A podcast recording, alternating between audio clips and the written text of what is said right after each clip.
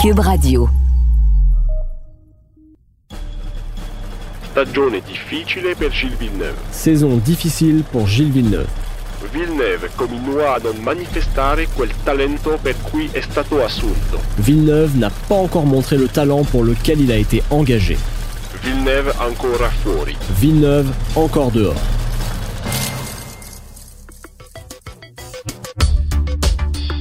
Gilles a réussi son rêve d'entrer dans l'élite mondiale. Il est désormais pilote de Formule 1. Mais c'est loin d'être une entrée rêvée. Et la presse italienne n'est pas tendre avec lui. À ce moment-là, le monde de la F1 regarde ce petit Québécois en se demandant s'il a réellement ce qu'il faut pour être dans les ligues majeures.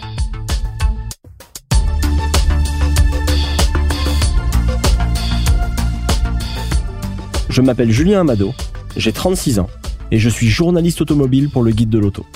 J'ai toujours été fasciné par le parcours incroyable de Gilles Villeneuve. J'ai eu envie de mieux le connaître, parler aux gens qui ont partagé sa vie, pour comprendre comment un petit gars de Berthierville a forcé son destin pour devenir une légende, une vraie légende de la Formule 1. Bref, je me lance à la poursuite de Gilles Villeneuve.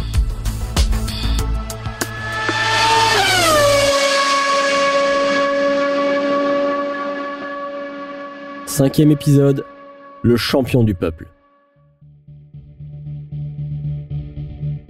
Précédemment, après plusieurs péripéties dont un financement de dernière minute, Gilles a atteint son objectif et a fini par dominer la Formule Atlantique, comme il l'avait prédit.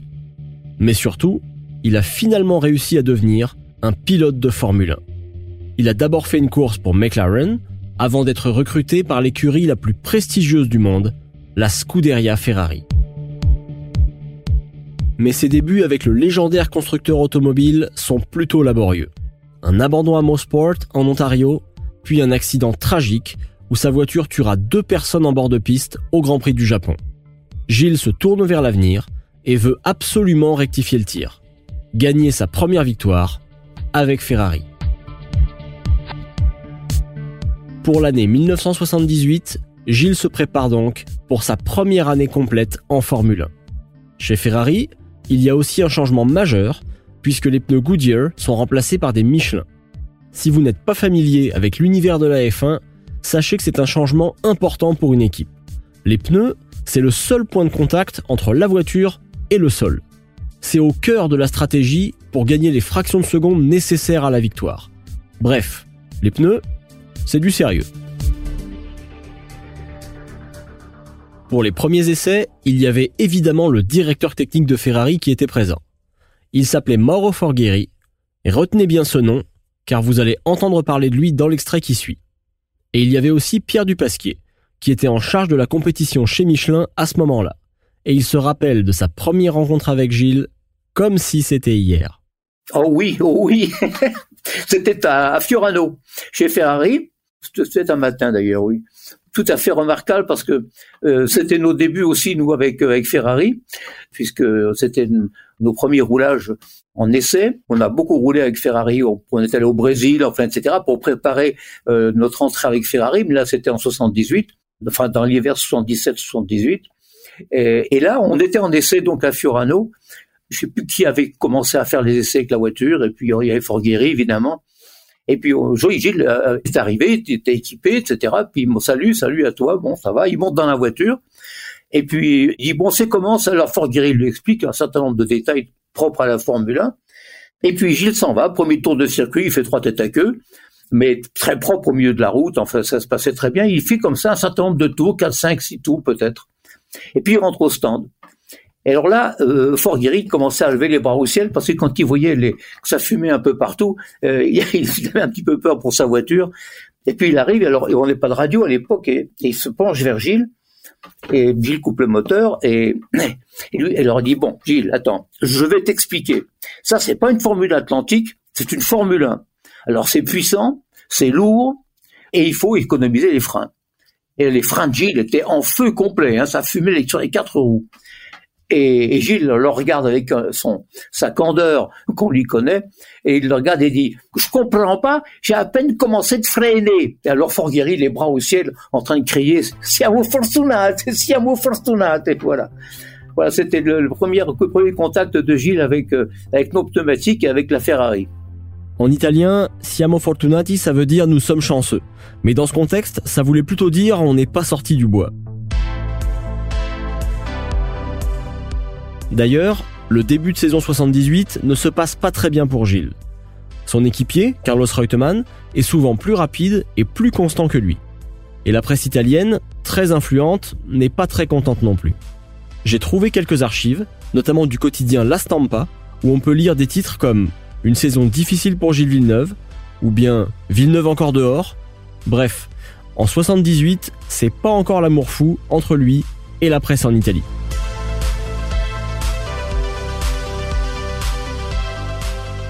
Par contre, au Québec, l'intérêt pour la Formule 1 grandit de plus en plus. Même le journal La Presse, qui ne couvrait pas vraiment la F1 à l'époque, a demandé au journaliste Richard Chartier de se rendre en Europe pour suivre Gilles. Je suis très heureux d'avoir pu parler à Richard, qui apporte un regard un peu différent sur cette période parce qu'il n'était pas spécialiste de la course automobile.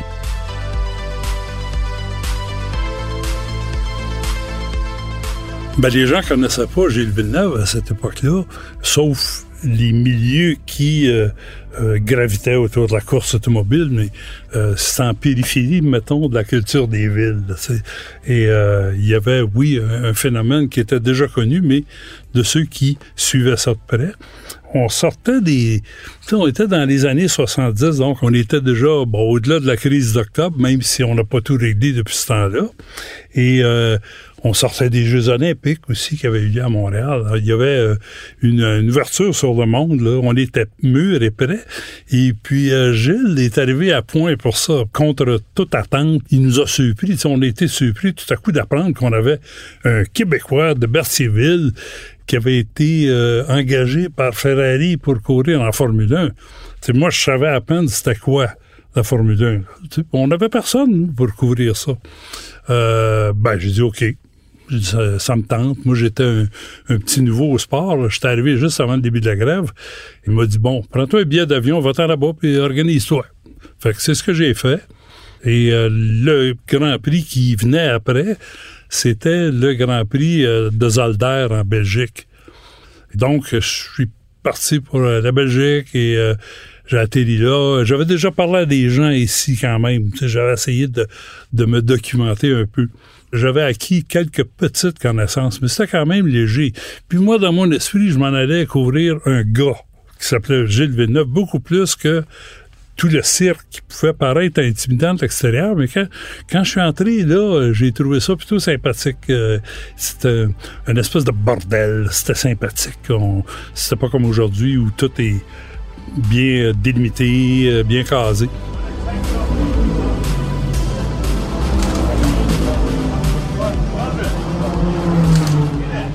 On se promenait dans les puits exactement comme les pilotes, les ingénieurs, tout ça, du moins qu'on avait la, passe de journaliste. J'allais, par exemple, dans les, là où les voitures arrivaient quand même à une bonne vitesse pour euh, faire des ravitaillements, tout ça. Puis personne, moi, qui me disait, hey, tasse-toi, il fallait que je m'attasse. Quand tu voyais venir une voiture, tu t'enlevais du chemin. Aujourd'hui, ça se produit plus parce que les voitures arrêtent euh, quelques secondes à peine, puis euh, il faut pas qu'il y ait de public dans ce coin-là, mais à cette époque-là, c'était autre chose. C'était encore la dimension humaine, je dirais.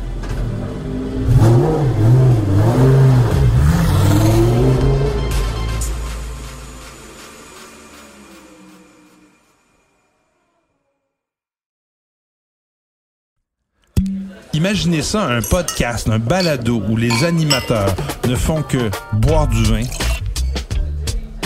parler de vin, faire des entrevues, recevoir des invités qui font du vin, qui servent du vin. Seigneur, c'est le bonheur. C'est que du bonheur. Avec Nadia Fournier, Patrick Daisy. Salut, Pat. Hey, c'est désagréable hein, comme métier. Ah, je te dis. C'est ça. À chaque semaine, le balado des méchants raisins, une production Cube Radio, disponible sur cube.ca et sur l'application Cube. Santé.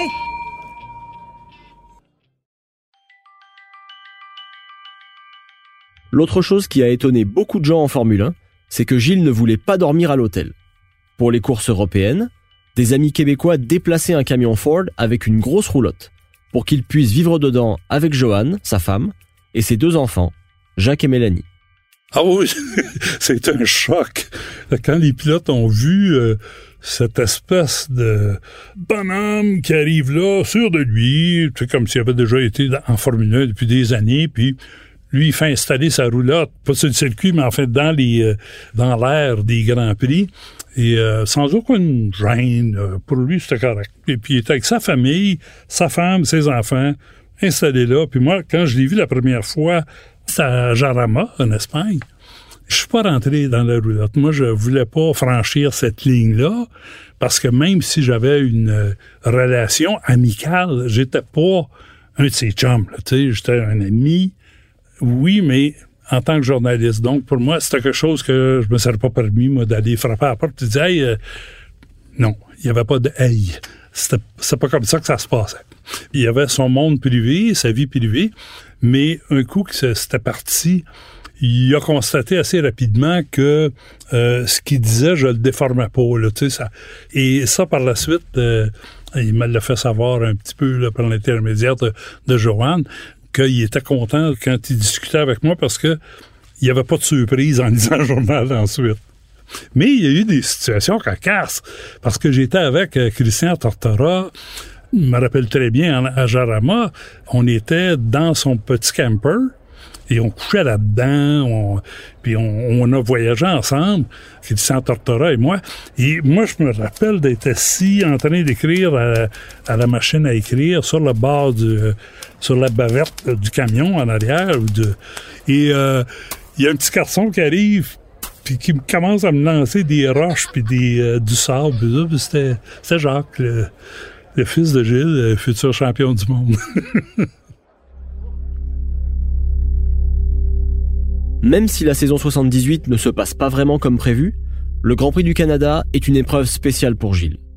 D'abord, parce qu'il va courir à domicile, mais surtout parce que la course ne se passe plus en Ontario, mais au Québec, à Montréal. C'est un moment qui a marqué beaucoup de Québécois, et c'est normal. Avoir un pilote de F1 dans l'écurie la plus prestigieuse du monde et qui course devant les siens, ça ne s'était jamais vu. Imaginez l'ambiance au Parc Jean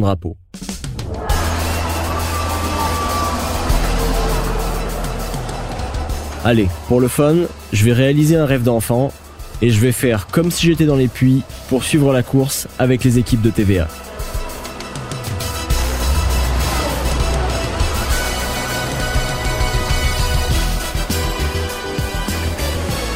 Bonjour à tous et bienvenue sur ce circuit de l'île Notre-Dame. On est aujourd'hui le 8 octobre 1978. Il fait extrêmement froid sur la piste aujourd'hui et on jurerait qu'on est en décembre. Et on va peut-être assister à une course historique pour la première fois, un pilote québécois, Gilles Villeneuve, sera au départ d'une course de Formule 1 avec une monoplace de chez Ferrari. Une voiture qui peut viser la victoire aujourd'hui. Même s'il aura des adversaires coriaces à dépasser, il peut peut-être gagner sa première course en Formule 1. On va voir ce que ça dit avec vous en studio.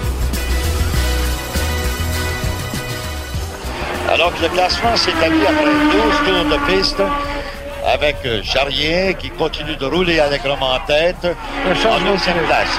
Alex Jones en troisième, Schechter en quatrième, Gilles Villeneuve en cinquième, c'est Patrick Despailles, alors qu'on voit Jones. Oui, alors Gilles maintenant a doublé plusieurs voitures et il a beaucoup augmenté son rythme. Il est maintenant en deuxième position, mais avec un gros écart sur la voiture de tête de Jean-Pierre Jarrier. Pour l'instant, ça va être difficile pour lui d'aller en première position, mais en tout cas, on voit qu'il attaque, il est, vraiment à son maximum. On, pense qu'il va pouvoir peut-être doubler dans quelques tours s'il arrive à remonter. Charrier maintenant semble avoir un écart d'environ 16 secondes. 16 secondes sur Gilles Villeneuve. C'est incroyable. J'espère que vous m'entendez bien, il y a énormément de bruit ici sur le circuit. Les moteurs qui hurlent dans la ligne droite, des puits devant moi et aussi la foule qui est debout, qui hurle, qui encourage son pilote pour qu'il essaye d'arriver à la première place et de gagner une course chez lui à domicile aujourd'hui. À vous en studio. Voilà Villeneuve maintenant qui s'amène. Oui, Alors que Jean-Pierre Jarrier se retire. Jean-Pierre Jarrier est au puits maintenant. Voyez sa voiture. Et là maintenant, c'est Gilles Villeneuve qui passe en tête. Gilles... Au 48e tour de compléter Gilles Villeneuve maintenant. Gilles Villeneuve, voyez les applaudissements, les acclamations de cette foule. Je ne sais pas combien de milliers de personnes sont ici aujourd'hui. Gilles arrive en première position, il lui reste environ 20 tours à faire et il est largement en tête de la course. Donc s'il ne fait pas d'erreur et que sa mécanique tient bon, la victoire lui tend les bras, chez lui, à Montréal, pour sa première année complète en Formule 1. Surveillons bien les derniers instants de ce Grand Prix du Canada 1978 au réseau TVA avec Gilles Villeneuve, le gars de chez nous, le petit gars de Berthier, qui s'amène en première place alors que vient se terminer cette épreuve. Il enfile les derniers virages sous le pont maintenant. Gilles Villeneuve, voilà, le voilà, le vainqueur, Gilles Villeneuve de Berthier. Et la foule. Premier triomphe en Formule 1. Gilles Villeneuve. Tremble où nous sommes. Incroyable, mais vrai. Bravo, Gilles Villeneuve. Quand je vous disais que bien des Québécois ont été marqués par cette victoire, je pense que la réaction des commentateurs de TVA en est la preuve. Écoutez bien comment Pierre Prou et Jean-Pierre Alamy deviennent très personnels dans leurs commentaires, jusque-là plutôt Il a mérité cette victoire. Que de sacrifices il s'est imposé. Je me souviens de toutes ces difficultés alors qu'il voulait courir en Formule Atlantique d'un bout à l'autre du pays, de Vancouver à Halifax. Il l'a fait. Là, il le tient ce drapeau. Il le tient devant les siens. Il l'a mérité. C'est un moment historique que nous sommes en train de Jean-Pierre, je vais dire une chose. S'il y a quelqu'un qui est fier, c'est moi. C'est un peu comme si c'était mon fils qui avait couru. Voilà, sous le drapeau du Québec, en sol québécois, ce fils de chez nous. Incroyable. Incroyable.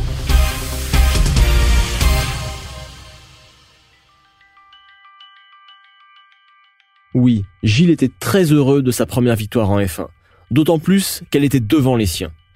Il est entré dans le cœur de beaucoup de Québécois à ce moment-là. Et pour un pilote de Formule 1, la première victoire est une étape importante dans une carrière. Elle vous fait entrer dans une autre dimension. C'est ce que m'a expliqué Jean-Louis Moncé.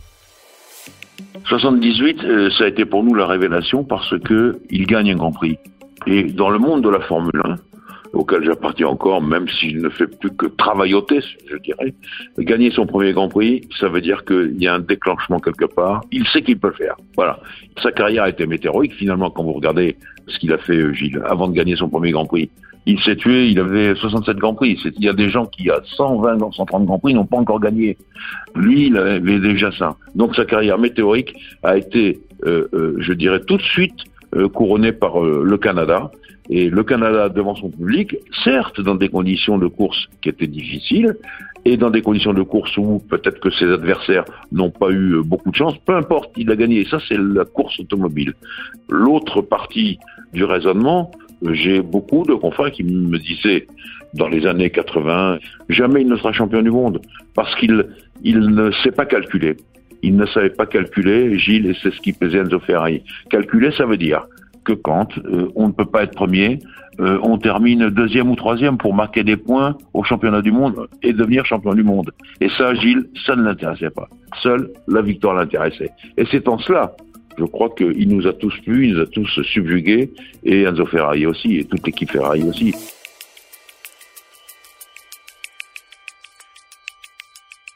Enzo Ferrari semblait avoir parié gros au départ, en engageant un jeune pilote québécois, ce pilote qui malmenait la mécanique de sa voiture. Mais le patron de la Scuderia avait maintenant réussi à faire taire ses détracteurs. Villeneuve pouvait gagner les cœurs, mais aussi les courses.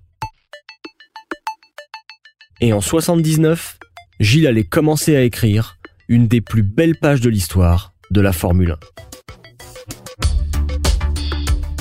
Mais ce Gilles et ce René, ils nous ont rendus euh, immobiles parce qu'ils nous noyaient dans des nuages de fumée, de gomme.